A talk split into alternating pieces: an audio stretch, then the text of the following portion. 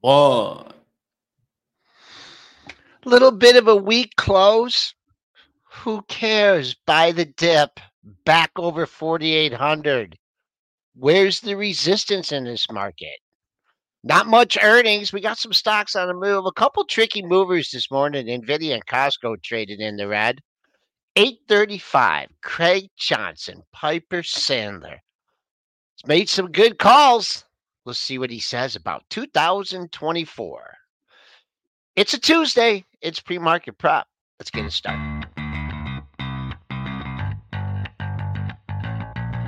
Coming to you live from downtown Detroit, this is Benzinga's Pre-Market Prep with your host, Joel Elconin This is a volatile puppy here, isn't it? and Dennis Dick I'm bidding a penny. I'd buy that stock for a penny. With everything you need to start your trading day.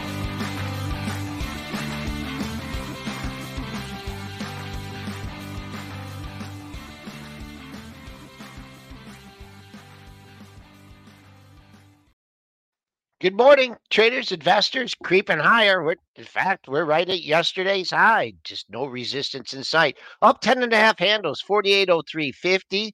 The buck kind of quiet here. Uh, the dollar futures running into a little roadblock here in the lower 102 handle. See if we can clear that. It's down nine cents at 102.01.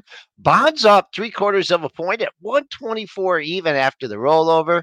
Crude yo-yo market, but down 28 cents at 72.54. Gold steady in the 2000 handle, up 360 at 2044.10. Silver up 16 cents, a little bit more on a percentage basis at 24.28. Bitcoin futures up a grand, down a grand, up a grand today, up $1,120 at 43,225. I'm going to bring in Triple D here. Triple D, I just see some mega caps go red here, just brief, uh, momentarily. Maybe some prints from yesterday, but uh, Mm. come on in, Triple D, Oh, and uh, definitely. yeah, some prints from yesterday for sure. Um, the eight o'clock print screwing everything up again. Um, you got Apple that's showing down 18 cents is not down 18 cents. It is up 70 cents. Microsoft showing down 50 cents. It is not down 50 cents. It is up a buck 20. Um, why? Look at the level two. You can see that. I don't know why these eight o'clock prints want to all hit the tape like the late prints, screwing it all up.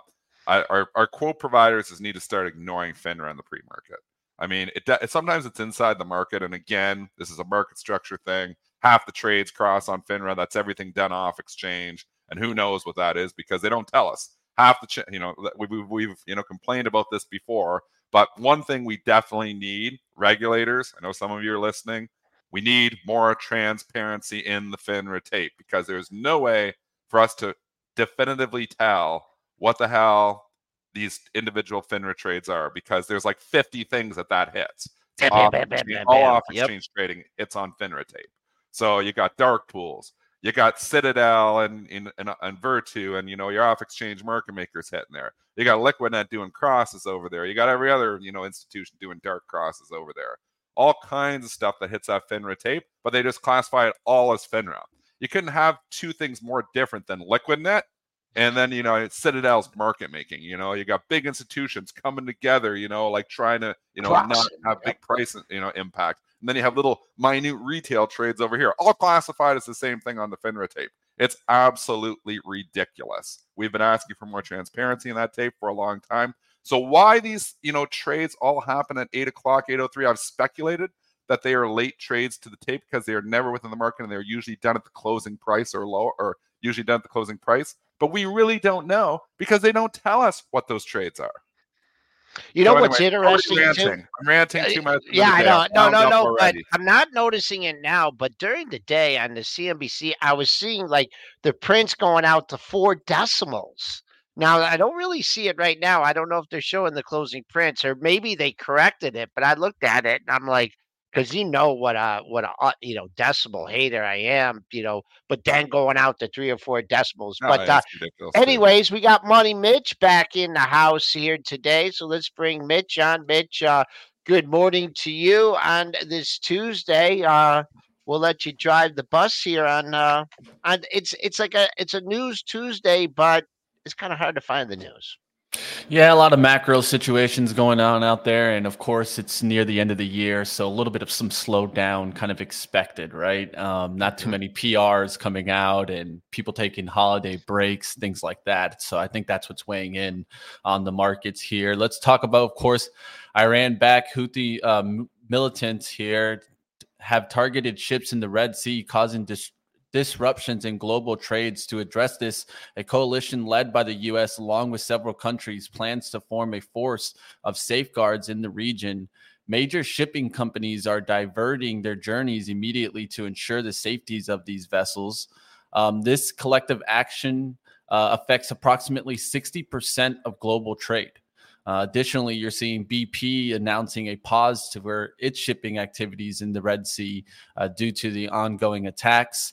Um, so this could affect a lot of different areas, and this could have been the reason why I started seeing the shipping companies start to move like two or three days ago. I even caught some of them like Zim, uh, Star Bulk. Um, they started moving. So I think that these can affect the shipping companies. I think this can affect the oil trade. What do you guys see in this situation? Um, it's a serious situation going over there. I mean, these pirates. We've talked about this stuff. It's kind of you know, it makes you think of that. What's that movie with uh, Tom Hanks? Uh, Captain, not Captain. Is it Captain? Something? Castaway. What? No, not Castaway. Oh, the pirates. Joel, you know the movie. Tom. Oh, uh, Pirates of the Caribbean. There you go. That's Joel's favorite. Gosh, you one. guys haven't seen the movie? That's it's a newer movie. It's like three, four years ago. The one that he's going off the coast of Africa. Captain Phillips. Captain Phillips. You never watched Captain Phillips? No, we did not watch Captain awesome Phillips. movie. Joel, That is need an awesome- watch with Captain Tom Phillips. Hanks. Is always an awesome movie, but that is an awesome movie, Yeah. and it's pirates, and it's talking exactly about this. You know, where Yeah. you've got individuals jumping on and taking over these big ships, and you know, and and and they don't have a lot of you know, they're they're, they're coming on like pirates, and the little boats they get on there, take over the ship, and hold everything hostage. So I mean, this is real, and this is a serious issue. Um, and that, now again, you know how it affects everything. You know, does it cause oil prices to continue to spike up here? You know, it always seems like there's something talking about oil, so it's hard to figure out all that. I don't know when you get into the Zim shipping and stuff. That's such a small company that everybody was caught for the dividend in it. We're squeezing stuff like that right now, so anything that Uh-huh. has been a laggard, you know, that stock's just going up because of the laggard trade. But maybe it's a catalyst. Crude gets Great pops off this. It had a big pop. Yeah, I mean, it's it's it gets pops off this, and then you know now it's over two bucks uh, from the high from yesterday. So, I mean, you know what? I I think, and you know, I've been right, been wrong, or whatever. Well, I just think no matter what, you know what, no matter what these figures that you hear out of OPEC, no matter what you hear out of Russia, there's someone pumping. There's Venezuela or wherever, the U.S. I mean, these figures that you're getting, they're pulling it out of the ground at 55, 60 bucks a barrel. They don't care. They're getting it out. They're pumping on the market. So you know how I- much they pull out? At, do you know overseas in the Middle East what they pull that out for, Joel? Do you know how much it costs them to pull out a barrel of oil over there? 15? Like six Well- bucks, Oh man. seven bucks. They pull it out for. It's crazy how much cheaper they pull it out over there. So I Mm. and again maybe thinking didn't get rich for no reason, inflation. man. So maybe it's 10 now because we have inflation and everything is Yep. doubled. But I mean, it's unbelievable how cheap they can pull it out over there. Oh. They pull it out really cheap. What do you think about some of these shipping stocks? Are we going to get another kind of situation that happened? I think it was in 2018. Am I maybe It may, it may have been sooner than that. You talking about the Suez Canal when we had the problems? No, with we had this huge like squeeze in shipping stocks when I first started getting into trading. I remember I was Oh. in college and it was uh, Eagles, it was ships. Oh It yeah. was What tops. dry ships? Remember It was dry, dry That's ships. long gone. Do you remember that, guys? Do you remember that action? Oh, The death spiral financing of dry ships. Well, where one of those stocks. reverse split and then fall and then reverse split and then Yeah. fall and the all time high was like ten million dollars. One of the stocks that did move when that happened, and I remember I actually rode this one up for like an insane win. I remember Which one?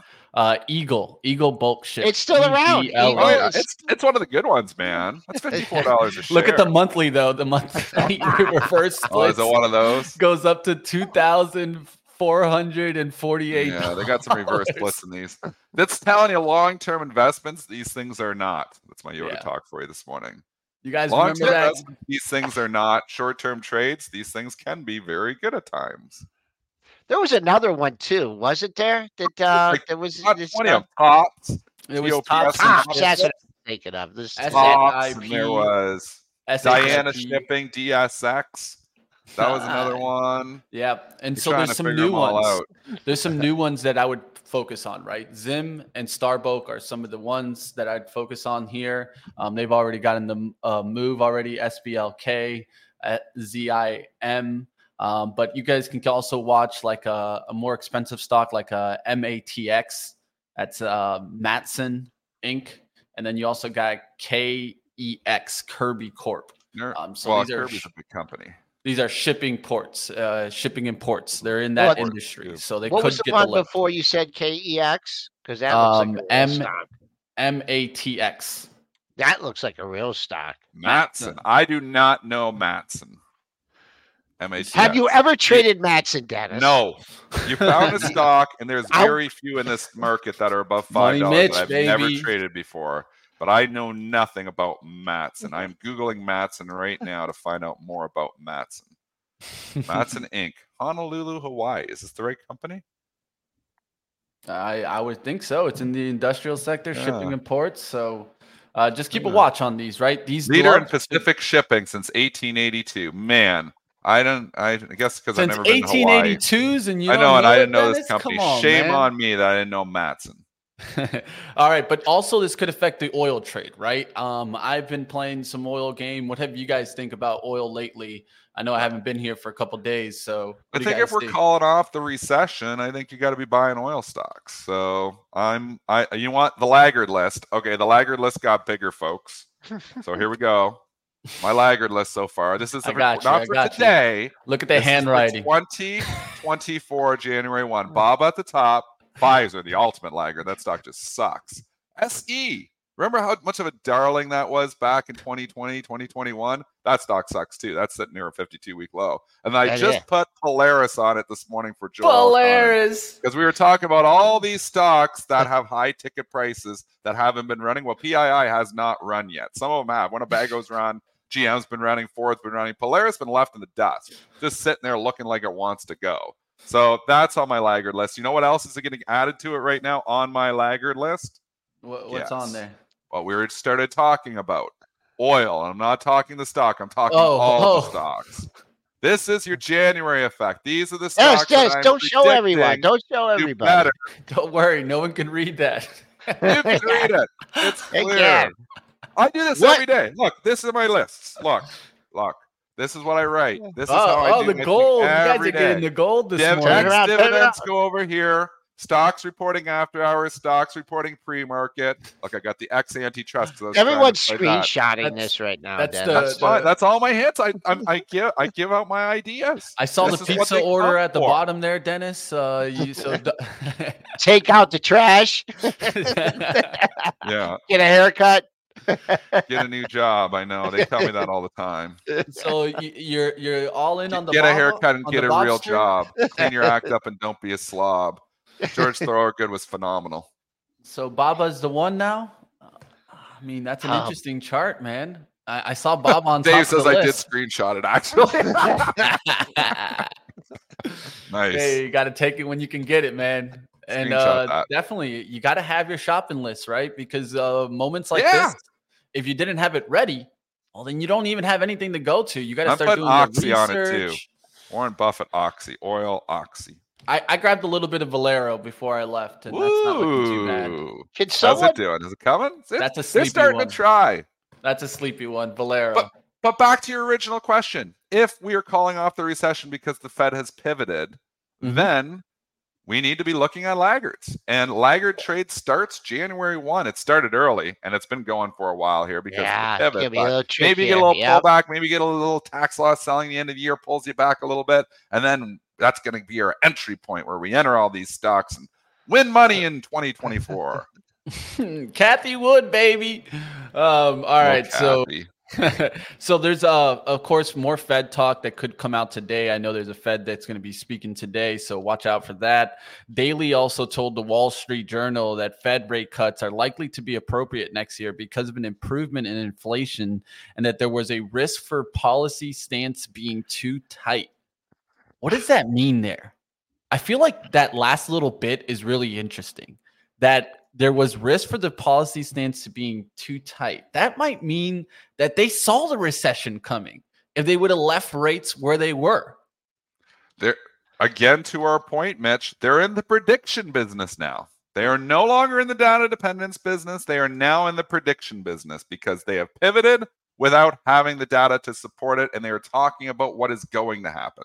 That is called the prediction business, folks. The Fed has switched business Powell has switched business. He is now into the prediction business, and that changes everything. Well, maybe Powell was right all along that this inflation was just transitory. oh yeah, for sure. And yeah, he's we, right that they've beaten inflation, and inflation is gone forever. Our biggest risk now is deflation. Prices going down. You know when you go out, and you know everybody's going to want to take wage cuts because yep. for the better of society that everybody's going to be saying, oh, yes, you know, for Christmas, Mr. Boss, for my New Year's, you know, present or whatever, I'd like a wage cut. No, yeah, inflation's you know gone happening. down, Dennis, so you don't get as much anymore. yeah, inflation. No, that's not the way it works, man. Not the way it works.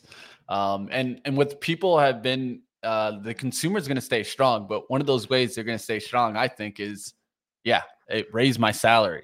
Then I can stay strong, right? They're still asking for it. Tesla this is a good segue. Look, we never segue. We just go random thoughts. We can. Uh, this is a segue, and I grabbed it for you here, Mitch, because go talking for about it, wage increases. Look at Musk talking about wage increases. Tesla aims to hike the hourly rates for the fixed rate employees at its manufacturing unit in Sparks, Nevada, with increases ranging from two to eight dollars and thirty cents per hour. The lowest wages would see the wages uh, rise from twenty two uh, from 20 to 22 per hour. And then some of these employees all from 26, 20 to 30, 65 now raised all the way up to 3450. This was reported by CNBC on Wednesday. We had already talked about this with the UAW talk and how it was going to push some of those workers to just knock on Elon's door and say the same thing. Hey, where's my money? Wow. They were talking about 22 $30 an hour auto workers. Where where do they go here at Ford and GM? What are they talking? And They're again, like these 40, the all-in right? numbers were like 44s? 90. Yeah, what's Ford? But what's the wage? So the wage isn't that yeah. high. It's like the benefits and everything. So we got to compare apples to apples. What's the wage of Ford and GM? 50? 55? Uh, I'm pulling up the exact here. He's um, finding it. Mitch yeah, gonna yeah. get this so we yeah, don't uh, get a million seconds. people hating on us here. Yeah, yeah, no, I don't want to give the wrong answer there. I want to give the exact uh, dollar wage. They here. said it ranges uh, from 22 to 34 at Tesla. Oh, it, oh, oh, you're talking Tesla and Ford. What I came up is a, a big old range there. Uh, I think it depends a lot on your your seniority and um. You know, All right, how, so uh, I have it. Um, so the top employees would be making more than forty dollars an hour. Yeah. Compared to let's say thirty four fifty at the top. That's at the high end. So the low end of Ford's like 40, the high end of Tesla's gonna be like 34. Yep. And then you get your benefits and everything else that really blows that number out of the water, makes it go a lot higher. But regardless, he's still doing something right because you know his employees obviously haven't had this, you know, aren't getting paid nearly as much and they're still working. So Musk's figured it out somehow. He says because I mean, they got more employee stock ownership, but they got stock ownership of Ford and GM too. So I'm not sure that's the reason. Yeah, but the stocks have gone down. yeah, I know. Yeah, nobody likes the Ford GM stock ownership because the stocks go down. They love the Tesla stock ownership because the stock keeps flying. Yeah. So that's probably why it's stock performance that allows him to keep the wages down. Man, that's like you know what came first, the chicken or the egg? You know, type of like the deal. That's pretty good. Go. That's true. Let's talk about Apple as they're bracing itself for 17 billion in pending ban imposed by the International Trade Commission. This is posing a risk to its smartwatch operations. The ban is due to come in effect on December 25th. Apple intends to stop selling the Series 9 and the Ultra 2 model watches on the website and brick and mortar stores by Thursday, December 24th. Um, so, of course, this is uh, a kind of a back and forth battle, has all to do with kind of the oxygen kind of algorithm reading on the watch. Correct. Yep. Um, so that's really where this comes back to. And uh, it's kind of a battle of kind of one thing is that they're trying to make a settlement deal right now uh, with Masimo. Um, but what do you guys think about this situation? Do you really think it's going to affect the bottom line of Apple here? No. Well, Not what at is the all. watch sales? Like one percent of their sales? It's something stupidly low. I mean, it's i if this was iPhone, it's a big deal. It's not iPhone, it's Apple Watch. I don't know. It's more than one percent, but it isn't five percent. I don't think Apple Watch. I don't think it's five. I don't know. I don't have the numbers in front of I me. I don't here, have the it's a numbers very either. Small portion. Apple Watch is a very small portion of their overall revenue. Very small. So I mean, you know, we can't sell a couple of watches. It's not going to affect Apple stock. Does it affect Masimo? I mean, that stock's been moving up on this. They're going to get a settlement. They're going to get you know paid some money here because MS MASI, which has been an absolute dog this year, started the year up at about 140 dollars, ran to 190, then bottomed out in October when everything bottomed at 75 dollars. It's been running here. We're up to 115, so we're on the Symbol, symbol me on that one. M A S I. M. A- Michael Alpha Simon Ida. Okay, because you got you both thought that uh You know your Sorry. Ida. We talk over each other on this show. Yeah, that's how we do it, baby. okay. uh, I just going to Apple here real quick. So this has gotten hit with a double dose of bad news, right? Over the last couple days, they got hit with uh, more China regulations. I think that was a tape bomb after the close on Friday, and uh, now this, and uh, Nobody cares. and 200 on the way, man. We're gonna get to Yeah, 200. before the end of the year. 200. down on bad news in bull markets. Yeah, 200. Uh, I'll just uh, technically here. If you got stuck uh, y- yesterday, you did have the gap down. Uh, you got a gap fill at 197. That's just a minor number. Uh, and then your two day close 197.57. So that those are just uh, some levels coming into play. If you bought the dip yesterday and you're just looking uh, to pair out because it's trading up on bad news, and you know what that can we figure out what's going on with Nvidia? Did we did we figure that out yet, so. or are we just going to be in the dark? Nvidia SMCI had a hell of a day yesterday. Really nice run. Nvidia challenging up near the highs, and now it's pulling back here this morning. So obviously there's an analyst commentary or something out there somewhere. SMCI breaking out. I'm long both Oh, these stocks in the long-term portfolio. We talked about these stocks yesterday. I tweeted about these stocks yesterday. It was a nice move yesterday. Getting a little pullback here, a little check back here. Um, chat, you got the Nvidia news? Because we looked through a little bit here. I didn't see anything jumping out and biting me. There's always a headline in Nvidia, but I didn't see anything that was like, you know, like the jumper that was going to make the stock fall at eight bucks here today. Yeah. Looks like there's something we're missing. A nice little laggard play that you found there on that SMCI. We were looking at that last week, and that really has gotten going. Um, is there any other kind of semiconductor play or AI play like this that's still lagging? I mean, Well, AVGO lagged forever, and we know what that thing's done. That thing has just blasted off into orbit. I cannot believe the AVGO moving. I think you can, absolutely cannot chase it at this point in time because it doesn't move like that. That was my laggard AI play when it was tw- 19 times earnings back at $800. Now 1147. So I don't know. Like it's now just gone rocket ship mode. I don't like buying stocks in rocket ship mode. yeah, there's not many pl- uh, plays out there that uh, aren't looking like rocket ships, and that's the real interesting part of this market. Uh, let's go. Of course, uh, we got to talk about U.S. Steel. We were looking for a deal for so long. We finally got it right.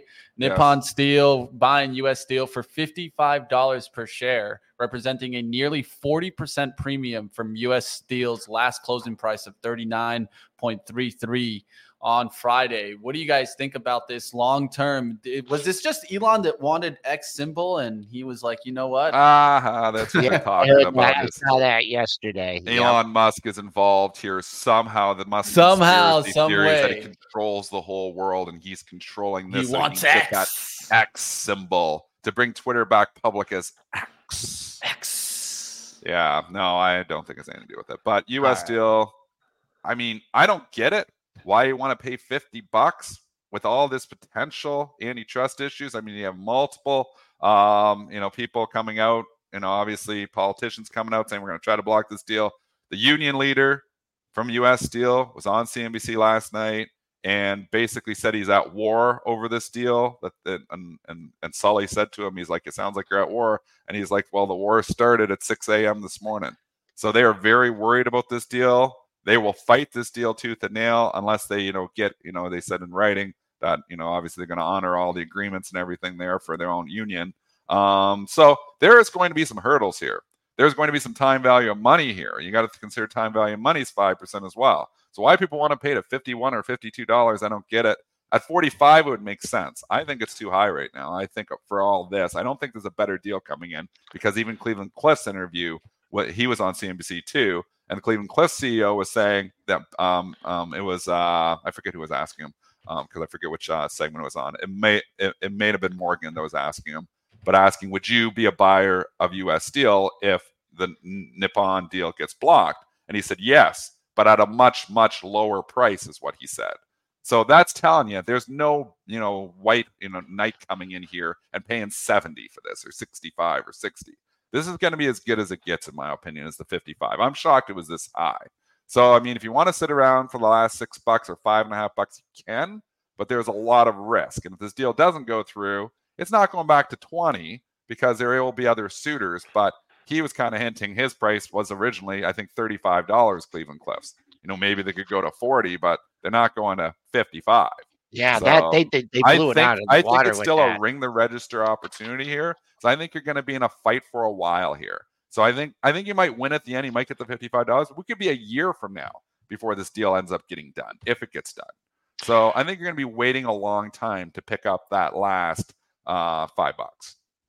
Yep, time value of money are coming into uh, Very so much yeah coming into play here. Do we care about building permits and housing starts at eight thirty a.m.? Probably. They we seem do. to care about everything now. So I probably should go wide. I'll probably have sold, sold, sold. I'm like, why didn't I go wide?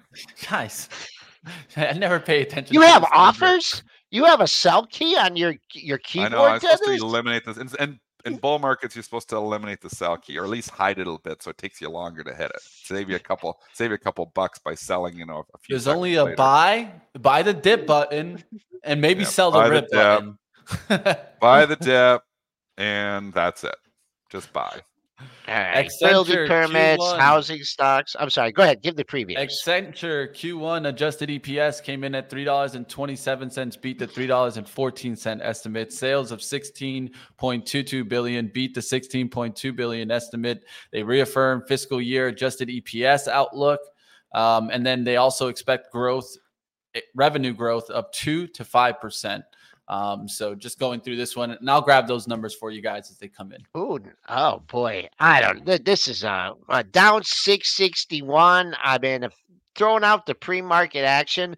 I'd say what happens at three thirty five here. I'd see uh, uh four lows in that area.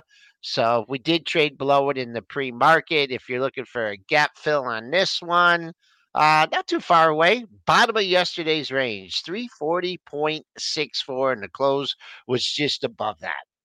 Sometimes there's nothing there, and you just pass. I'm Yeah, taking a pass. ACN. Pass. Yep. Okay. Let's uh so we All are right. now within a within 30 seconds here. Is it worth it I to didn't go, to the wide. minute I may regret that. All right, then I'm gonna go to the one minute chart here just to have You're some scaring excitement. me now. All right, expectations are expected to come bets. in at 1.47 uh, million there, and then uh, the prior being 1.498. Uh, so let's see what we get there. That's building permits month over month. Um, we'll see what when those come in here. I'll let you guys know as soon as I get them. Um, and then we also can uh, start at least previewing. We'll take a look into earnings that come tonight. Of course, FedEx on the tape. We got, of course, some stocks coming in tomorrow, so don't miss that. We get a little bit of some General Mills and uh, a, a favorite here, uh, Winnebago. We'll talk a little bit about that coming up. WGO. All right. I, Uh, I don't see any movement here whatsoever. No, I don't so either. I'm glad I, don't didn't go wide and have to put my orders back out. there. I'm sorry. Jeez, like I I thought, didn't- guys. No, um, don't be sorry. It's like just like I'm scared of all numbers right now because it seems like I'll find some reason to really chop and they're All in all, likely. Man, what what what happened Yeah. to you guys when I was when I left, guys? You guys just got number rocked or something? I mean, man. Staying- Uh, oh, two staying and a away quarter. from shorts. Yeah. Oh, two Rock and too a much quarter. on the short side. All right, let's see. Oh, two and a quarter. That was yesterday's high. That's the only relevant I have in here. Uh, go ahead, Mitch. I see it on the screen. What do you got? Woo! That's a that's a strong number. It looks like. One All right, point five six so- million versus 1.36 million housing starts. So it is Yep. a little bit of a good number. And I guess if you're in this environment now with mean, the Fed's pivoting no matter what, you want to see stuff. We don't have to worry about, oh, well, the Fed's already don't have to said worry they're about raising anything. rates. Let's get So the, now the, good the full number's a good numbers though here, uh, because also you got building permits here month over month uh, for November negative two point five Oh, percent versus next. a one point eight percent prior. So building permits actually went down there. So it's a mixed Next. noise here. And um, if you look at building permits for November, it was at one point four six versus a one point four seven, so a little bit under. And the prior being 1.49. So it's actually trending downward on the building permits there. So a little bit of mixed noise, but still, hey, Mm. as long as it's mixed or not negative, I think that's a positive, right? What do you guys think? Market so. absolutely doesn't care. I mean, here we are sitting up with yesterday's high. It's the only thing, you know, daily highs and lows, oh two and a quarter. So uh leaking, I mean, I don't even want to call it a leak. We did hit oh four and a quarter, so I don't know. Not not not the big number, not a big disappointment. I'm I'm sorry I put the one minute chart up there. I'm gonna go back to uh the 30 minute chart and uh we're still we're still holding on to the gains. A small leak, a little bit, but I'm sure someone will stick their finger in there and stop that. And remember, we are now entering holiday trade. And one thing is the Santa Claus rally markets usually go up, but holiday volatility season. drops. When we start getting into holiday trade, it gets quiet. Why? Because traders are taking time off. You know, kids are going to be getting out of school. You start getting into, you know, no news, earnings, and we're getting mm-hmm. to the No earnings. earnings. We get No FedEx earnings. tonight is a big one. So FedEx can be market moving. So we'll keep an eye on that. And then we have Nike on Thursday, but really, you know, we're we're reaching when we're like Winnebago reports. I mean, there's not a lot of like major market movers out here. FedEx is the exception tonight. So I will officially say, like tonight, FedEx is probably the last one. Nike moves retail. So Nike Thursday too. So you have two big ones this week. FedEx and Nike. That's what we're watching. Oh, USPS uh, gonna get a new raise. Uh, someone in the chat saying that they're uh, a, a letter carrier looking at a raise.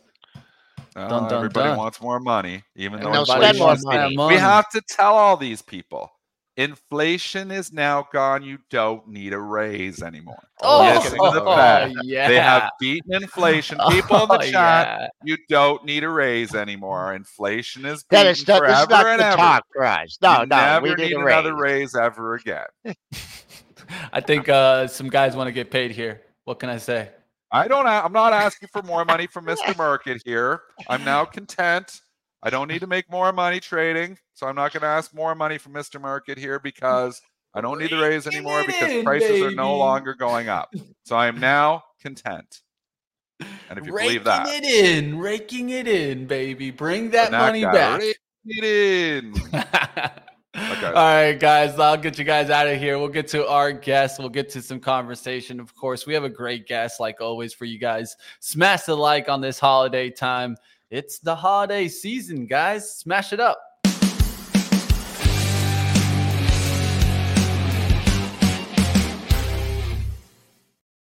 All right, folks, moment you've all been waiting for. Craig Johnson, Managing Director, Chief Market Technician over there at Piper Sandler. Mr. Johnson, how you doing today? I'm doing wonderful. How are you guys doing? By the way, you can't say that we're not going to get raises. Everybody wants a raise. Dennis. I Craig, mean, are you not listening to the Fed? Inflation is beaten, so we don't need raises anymore. So you don't go to Piper at the end of the year. You can Yeah. say, "I'm now No content. bonus. No I don't need a either. raise anymore because inflation is beaten." I'll look at you and say, "Make it yourself, Johnson." So, Hmm, right? That's how gonna it you this. right? You want any more than that? You go figure out how to make it from Mister Market, right? Yep. Good old market will make that for you. Right. so so Craig, uh, a month ago, Goldman Sachs told us that couldn't go any higher than forty seven hundred next year, and uh, now they're saying fifty one hundred. Uh, you you've kind of you stuck to your mantra a little over a month ago. I probably should have pulled up the exact date, and you just told us just to sit tight here, sit tight. We're gonna have a rally. Got to look at the small caps and presto, your your direct pipeline. Are you a Fed? Are you on the Fed? Or are you is that your new job? Are you going to come on today and announce that you are replacing Jerome Powell? Uh, that I am not doing. That is uh, 100% for sure. Uh, what I will say, though, is this is a market that got sort of pushed down too far. It was sort of a beach ball below the waterline. And when you get the breath measures of the market that beaten up, it springs back. That's what we've historically seen. But, you know, Joel, I think it's more important at this point in time to talk about 2024, if that's okay. Absolutely, and uh, you could uh, you can drive there. I know you know how to do it. If you want to share your charts, go right ahead. But yeah, who cares about the past? We want to know about the future. Well, that's that's exactly where, where we're at. So let me just get to the right window here.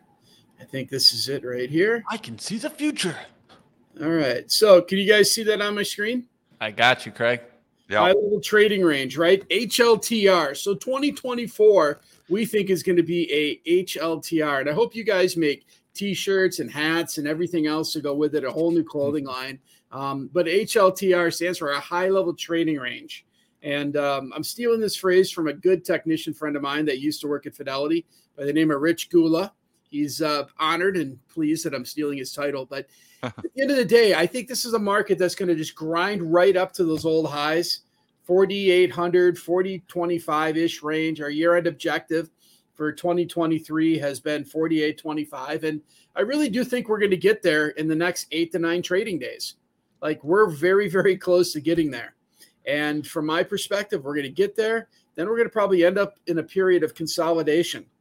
And we probably end up in this high level trading range, probably for a good chunk of 2024 before you finish the year higher with a 50 50 year end objective. Not that I'm questioning it, but our point and figures came up at 50 50 for a year end objective. It's going to be a good year next year, but it's a totally different trading setup in 2024 Wow. than what we had seen in 2023. And let me show you a couple of these charts that I've uh, put together in here. So take a look at um, this is what I think the year is going to look like. And everybody looks at me and they go, You're out of your mind, Johnson, that you're going to go put some forward looking projections out here like this. But as you guys all know, and your listeners all know, I'm not afraid to put my neck out there. I'm not afraid to be wrong, which I wish Wall Street would do more of, to be honest with you. I agree. And at this point in time, I just see this consolidation range. And again, think about it. We got a pretty contentious election next year. So if you want to think about what the key themes for next year are going to be, equity stall near the 22 highs, breadth improves and expands, and you enter this HLTR and all these big stocks, Apple, Microsoft, all those Mag 7s, they go from Mag 7 to Lag 7. And you watch all these small mid caps Wow. start to play start to play catch up. Put that together with the election uncertainty. We've already seen the Fed number four theme has already happened with them now coming back and saying, hey, we're going to cut rates as we get into 2024. And inflation is moderating, but not enough not to ask for the raise, just to be clear. And then sometime next year, three and a quarter, three and a half, probably mid part of next year is where you see the 10 year bond yield work your way down to. And that's going to keep a, a nice steady bid for equities. So about you're thinking guys? mega cap. Sorry, you're you're thinking mega cap maybe just hangs out, consolidates, and it's more going to be that small cap continues to play the catch up trade here as you know rates are, are as inflation has peaked and looks like rates have peaked as well. Absolutely. Look at this little chart that we put together in our weekly piece yesterday, right? If you look actually look at small, mid, and large stocks and compare that to the MAG 7, now the LAG 7, um, you can see here that small cap stocks are outperforming even your mid cap and they're outperforming the MAG 7 and the S&P 500. So the breadth of this market is really starting to expand. Yeah. That is a constructive and healthy sign for this market. But there's I'm- such large weights of the market. That's Mm. where the HLTR and the consolidation range comes into play, guys. So I guess it depends the index you're looking at too. So you think the IWM probably going to outperform the S&P next year?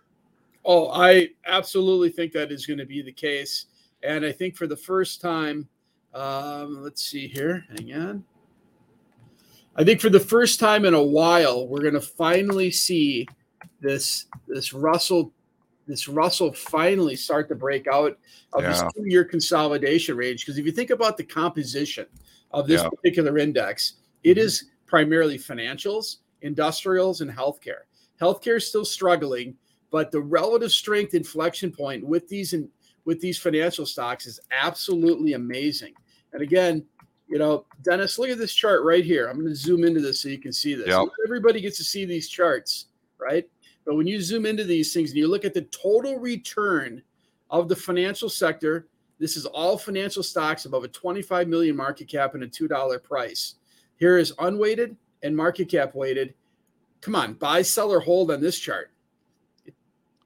It, it, looks like we're starting to, and, and again, just thinking of the rate environment here too. I mean, if rates have indeed peaked, if we do believe the Fed here, it's got to be good for all these interest rate sensitive stocks, not just financials. I mean, there's so much in the IWM that is, you know, that's really been hurt by higher rates. Right. So if we're going to take that, you know, and that's what's really been holding down the ball. Like you talk about this ball under the water that wants to stay. What's been holding down the ball is the Fed.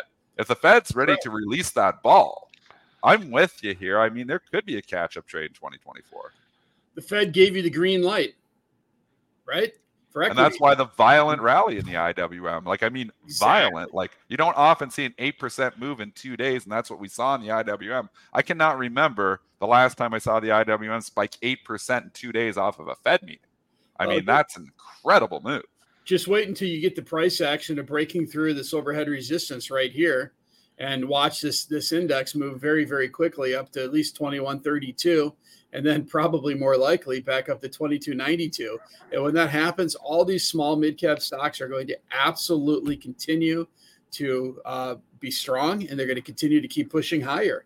And again if the financials are working that's a that's a positive and bullish sign for the market. And again, if you just come back and scrunch up this chart, look how long we've been forming this sideways consolidation action in the Russell. I mean, it's been it's been years in the making. Years. Yeah. Yeah. Years in the Like you could go back, Craig, you could even go back farther. I mean, IWM in 2018 was 173. That's where we were last month. You could argue that this is five years of really going nowhere. So, you know, like obviously the range, we're looking at the recent range and, and we had the 2020 breakout. But, you know, really, you know, you take out the COVID dip and, and then and then the subsequent rip afterwards. We kind of got nowhere for five years. Correct. Correct. And and this this will finally, I think, be ultimately a, a catalyst for for equities to work with the Fed sort of coming back off. But you know, the other thing that we got to take this shorter term perspective, and we need to put it into the longer term perspective, guys. And the longer term perspective that we got to come back to is we talked about it last time, but it's worth repeating. We had a 40 year secular change of interest rates. Okay. And when you reverse a 40 year secular downtrend, you always will surge through it and you'll have a check back. But the thing is, I know this is a short term trading show and a short term sort of thought process, but it literally took seven years between the peak to the reversal to the retest back in the 1980s. This is what we're going to have, and we're going to have some great trading coming up for people as we process our way through this. And people keep asking me, how far are rates going to go to the downside? Well, rates to the downside are going to probably trade down to, um, I think it's going to be kind of three and a quarter, three and a half percent. But the cool part about this and the way to think about this is take a look at this chart I pulled up right here. You're thinking about this all short term, which is great. Retracement levels and everything else broke the 200 day. And now, if we crunch this chart up and we think about coming off of the lows back in the 2001 period of time, if you do your fib retracements now, look at where you finally broke below right here 23.6 retracement level. We've broken that. Means the next level we got to get to is right here at a huge support level at around three and a quarter percent. We're going to Wow. be there midpoint next year, which means equities keep working probably in a Q1. Get your HLTR, go sideways, wait for the election, and then you finish higher 50 50 at year end. That's what we're thinking. I like it. I like your I like your thought process, and I've been along IWM for a while, waiting for this catch up trade. So I hope you're right, Craig. Yeah. Now, what could throw a wrench in this, Craig? My question. Yep. Well, I think, uh, I mean, the election, uh, any sort of further conflict in, uh, you know, uh, geographical conflicts. You know, we got the Middle East, we've got Ukraine, we've got those issues that could certainly put some conflicts into it. Taiwan could put some uh, a wrench into this process, and you know, if the government can't get the budget stuff figured out, uh, that could certainly put a, uh wrench into it. But overall, this is going to be a very, very contentious election coming up. Left or right, I just think everybody needs to sort of keep their heads on straight and sort of think about what is good for the country and not necessarily for their wallets, even though Dennis is asking for a pay raise. And sort of put all these pieces together and figure out like this is the best country in the world. Let's just keep it that way. And everybody's got to sort of help in that sort of shared cause. What about looking other places, Craig? And uh, we were talking about the leaders, the laggards. Nothing has been uh, more of uh, a laggard, right, than the Chinese market, right, emerging and Alibaba. Talk, to, yeah, let's talk, talk to us about that. So as I come back and I look at some of those charts, I'm going to stop sharing. If you want to bring some of these charts up on your screen, so we can take a look at some of these things. One second. So if we look at like you know Baba and some of these others, like they're still in downtrends. I I have not seen a sort of on the charts inflection uh, for these names quite yet. So from my perspective, more time is going to be required for a lot of these Chinese stocks right now again, firmly believe that what I'm seeing in the US is we're, we are the strongest, deepest, most liquid markets in the world. I don't think that's changing. The reserve currency status isn't changing. So the US is the market to be.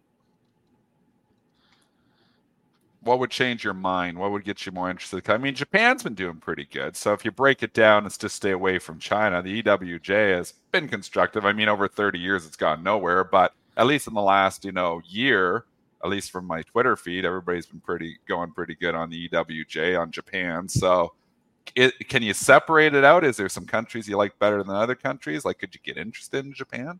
Well, I mean, it's starting to get interesting, but I was kind of hoping that they were sort of getting back to more of a normal environment and moving away from some of the easy money policies, and they sort of just threw that right back. Um, they can't seem to quite get off of that. So Yeah. you pull up the EWJ, you know, Joel, if you're running the controls or Yep, EWJ it is. Yep. And as you go through and you look at this, it's kind of like, all right, you got your 30 minute chart. Where's your daily chart? Right here, Yeah. right here. I'll make it big for you. Yeah. So you look at the daily chart, we're kind of like just sort of consolidating still, right? I mean, haven't broken up above those highs on the EWJ at 60, 64 up there. So, Yeah, I think the monthly's a little bit more telling here uh, to show the consolidation because Right. the sixty-four dollar area has been going back to the middle of the year, like 6407, 6405. So there you're looking, and uh, yep, that would that would be a break. It looks about the fifty percent retracement too here on uh, the, the the EWJ. Uh, just go on, just uh, before we let you go uh, just metals and Bitcoin. I mean, uh, obviously, I know you've been a long time bull in uh, in Bitcoin. Metals have been, you know, very volatile as of late. Uh, where do the you know the commodities, metals, where do they fit in in this scenario? It's just going to be the buy everything kind of market. Well, materials are a neutral for me at this point in time when I go back and I look at our total return relative strength charts. That being said, take a look at like XME. You pull that up on your chart. XME. Yep. And this is where you got to sort of break out the difference of what's actually in some of these, uh, you know, ETFs and stuff. Coal is a huge component inside of the XME, and that is not going away anytime soon. The country needs to figure out a more sustainable, well, not only the country, the world, a new baseload driver for electrical generation. And it's uh, can't be coal, but for now, that's all we've got. So take a look at a chart of like a BWXT, a little hot special for you guys. Take a look at this chart, right? These guys are making the small nuclear reactors. And I know that Microsoft has come out and said, hey, we're going to go power the cloud on these small nuclear reactors. And uh, that's what they want to go and do. So, pretty good looking chart on a monthly basis there, guys. Just completely breaking out. Buy it on any pullbacks. Uh, looks like a good looking chart. You're getting a little pullback here right now, so maybe this isn't a bad idea here. The BWXT. I just wrote it down. Then I had a successful event because you wrote it down. but but you know, think about all those names, and then also think about in in consumer land. If these rates are coming down, consumers are going to have more money. Dollars come down. You've also seen oil come down in price. Look at consumer spending, like something like Skechers. Take a look at that one. What a great looking chart setup on Skechers.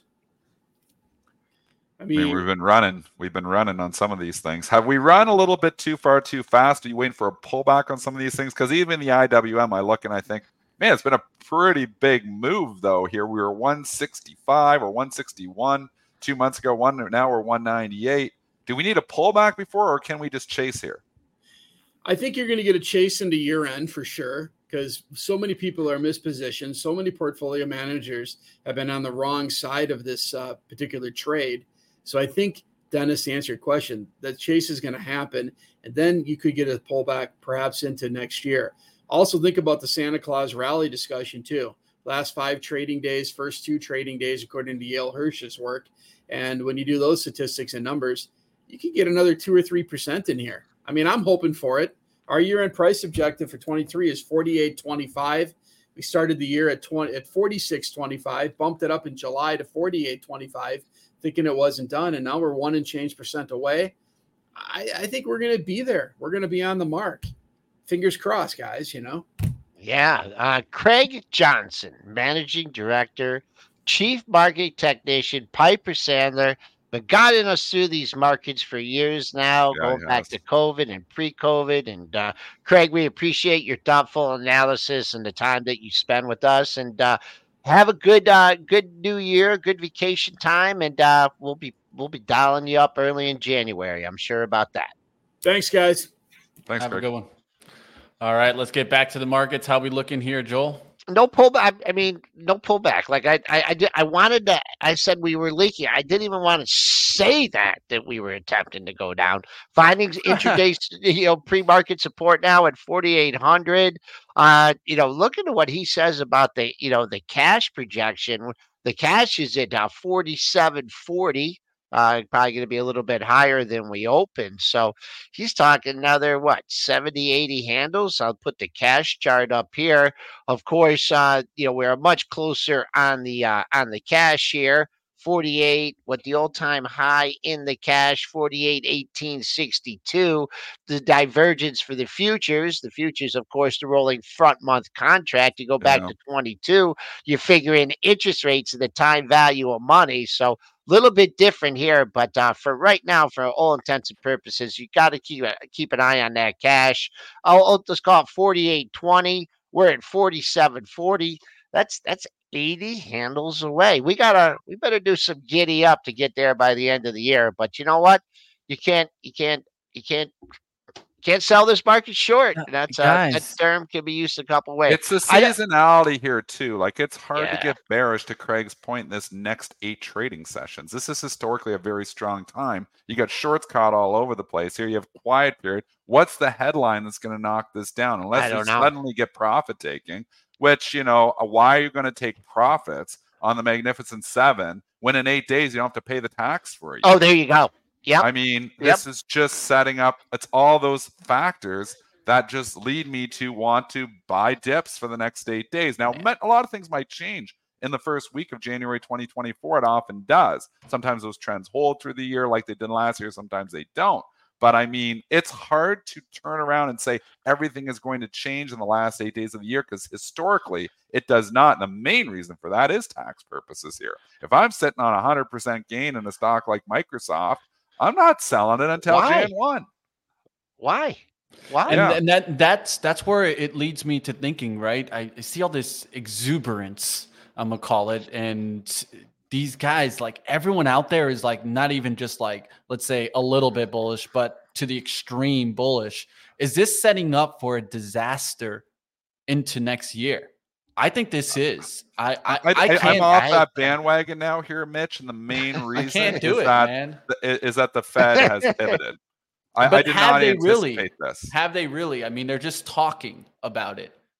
It sounded like a pivot. It smells like a pivot. You know, sometimes it's like if it looks like a pivot, smells like a pivot. It's probably a pivot. And Williams and everybody's trying to back off the comments because Powell was too blunt about it, but they pivoted. I don't so know. I mean, it's hard to just turn around and say, and I gave this argument when you were away here, Mitch, too. It's hard to just turn around and get so bearish this market here now because if they are now, you know, pivoted, if the market starts to show weakness, they'll start lowering rates, and we know what happens then. We went through before they lower by a quarter just out of the blue, and boom, this market blasts off into orbit. So now you're back to fighting the Fed.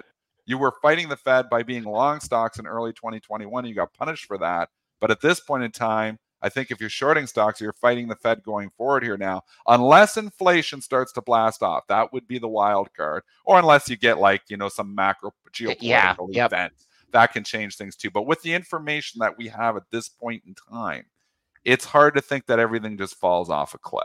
So I think you're looking at opportunities. That laggard list I'm putting on for the January effect. I'm not chasing the Microsofts and the Googles at this point in time because I do believe Craig's right and maybe there is a catch up trade there. But I am looking at some of those laggards and stuff that hasn't. You know, look what I, I bought Bristol Myers. I mean, I'm buying some stuff that I feel like could play a catch up trade. That has been an absolute dog. But you know, I think you just got to look at good companies at reasonable valuations, but maybe staying away from those high valuation companies right now because we don't need to hide out maybe in Microsoft and Apple and Google in 2024 if rates are indeed going to start going down. And, I, and don't get me wrong, guys. It's not like I'm playing the downside here, but I, I just feel like you, you know when everybody gets on one side, I very rarely have ever seen that work out. It's and that's true. all I'll say. And When it's a scary and everybody's thing on that side right to now. go There's with the no crowd. bears. What bears? What shorts are still in the market? If you're still shorting this market and you're still short some of these names, you're literally like you just don't even know how to trade. but there's people under invested, Mitch. That's the now thing. that is true. Underinvested, That yeah. is true. Yeah. I'm underinvested. That I'd give you, Yeah. Joel. That I'm I'd give you underinvested. one thousand percent. There's Yeah. a lot of So- people underinvested. And and whoever does they're they're competing with whoever you know short whoever sees a you know a you know a light of day they're they're i mean the uh uh after the initial move in the uh, uh you know after the fed speak you know we just and i'll go with the spider we had the initial move and then like 455 455 just like look how many days. That's just someone saying yeah okay I'm, i i missed it I gotta get in. I gotta get in before year end, and then boom, then you had another blast off. So there's a couple different, uh, a couple different, com- you know, uh, you know, combinations of things. You always got to be, you know, on alert. You know, you could do some technicals, but like what I like, you know, when when I'm doing my looking at my levels and looking at things, I'm like, there's nothing here. And when there's nothing there, the biggest trouble you can get yourself is saying, "Oh, I, I I think the market's going down." Well, you know, we didn't think that uh, Powell was going to pull that pivot out of his hat like like he did. Uh, we are once again. We'll just keep an eye on that pre-market high of forty-eight oh four and a quarter. We always love to see follow through through that uh, early in the session. I, I think we're leaking a little bit. There is a lot of sell imbalances here this morning, so that has something to do with it. The banks have some heavy sell imbalances. Um, some individual stocks. You know, I can just give you Bank America three hundred and nine thousand to sell is significant this time of day. I see Citigroup forty four thousand. I do have a day trading position on Citigroup. I also see Snapchat, which has had a run. It's down one hundred fifty seven thousand to sell there too. I do have a trading position on that one as well. Um, I am seeing some sell imbalances here this morning. So if you're wondering why we're starting to leak a little bit here, they've been sell imbalances all morning. The market think keeps thinking, well, they're going to eventually start to turn to buy, but they haven't turned to buy yet. So I mean, now you're waiting an hour. Th- these imbalances that I'm talking about come out at 8 a.m. for the New York Stock Exchange stocks. So we've had a full hour where they haven't flipped it all yet, and they've just been kind of remaining on the sell side, more to the sell side than the buy side. And I think now you know you got traders looking like, well, if you're going to see this kind of sell imbalance here, you know these stocks may not open up as high as we think they're going to open up. So we are seeing a small leak. This is to the day traders out here. This conversation. Yeah, and I, I just wanted one quick note on the Snapchat. You know that it was result of an upgrade yesterday, right after this magnificent run of the stock. You get you're telling me to buy it now, and that uh, and it wasn't like a dead open high. Chase had, on here, yeah, Joel. yeah. There's Chase on in some of these stocks. Yeah. All right, guys. Uh, in the chat is loving my uh, bringing a little bit of some bearish into this uh, conversation, and the big thing for me is just to bring the conversation, right? Because I think it's an important thing. Um, if we're all just going to be nonstop bullish, the day can come where next thing you know something happens, and then everybody's flipping. I always like to bring both sides of the coin because I think Yeah. it's so important to think about it as an investor, especially in the short term. I, I mean, there's no reason for it, right? Everyone's going to be in the bullish tune, but I've always said the max pain trade. You guys have taught me that at some point that that's going to turn. It, it, it just can't just be just that everybody is just going to hit the buy Every- buy every single stock in the stock market right now. The whole world is going to be great next year. All wars will stop next year, and Hallelujah. going to be and and interest rates will be back down to four percent. It- I, I mean, It, that, yeah. And and it's it's not going to happen, man. It's October. I mean, that's what we've had. But if we really look at, you know, perspective and think about what the IWM has done in the last six years, we've gone nowhere. I mean, so we have not been in this raging bull market in the IWM. We have been in Mr. Nowhere land where you bought IWM at 170 in 2018. You're looking at 198 today and you're thinking, wow, that really sucks. Stocks are supposed to double every eight to nine years. My IWM is up 10% in five years. So I think, you know, there's just maybe to Craig's point, a catch up trade here. And, you know, maybe I've got to like look at checkbacks here to get rebuilt in some of the portfolio. But, you know, new information comes in. And again, to your point, Mitch, is if we get new information, you know, if China was to invade Taiwan, if something else happens, it's not a, it's, it, go ahead and hit the sell button right away. Like your job as a trader is to trade the information that you are given. Your job as an investor is buy good companies at reasonable valuations. That's the difference. So you're an investor, good companies, reasonable valuations. Don't worry about the headlines. If you're a trader, you absolutely worry about the headlines. You worry about every headline. You have to worry about the headlines because they move markets. The And if you can't find a oh, headline, and if you can't find a headline, then you really need to worry. yeah, right? exactly. Then everybody knows it except you. Like Nvidia, I guess someone said Edgewater uh, said, had some cautious comments on it. So whatever. You got down Edgewater. seven- Yeah. not and- spelled Edgewater. Hey, Okay, We'll see I what gotta go. happens, guys. We're All late. right, guys. You guys keep up with Dennis Dick, Joel Elconin at Spoos, of course. Uh, you guys can check him out. Pre-Market Prep Plus We'll get you guys over, of course, to the next show. That's live trading. That's coming up next. And don't forget, like always, guys, all content is for informational purposes only, not to be used as investment advice. Opinions do not represent those of Benzinga and hosts and guests may maintain positions in the securities discussed today. Now to get you guys over to live trading, that's coming up next. Don't go anywhere find out what I'm able to have up my sleeve today. Got some good Valero at least in a good swing position. We'll talk a little bit about that coming up. Don't go anywhere, team. Stay right here.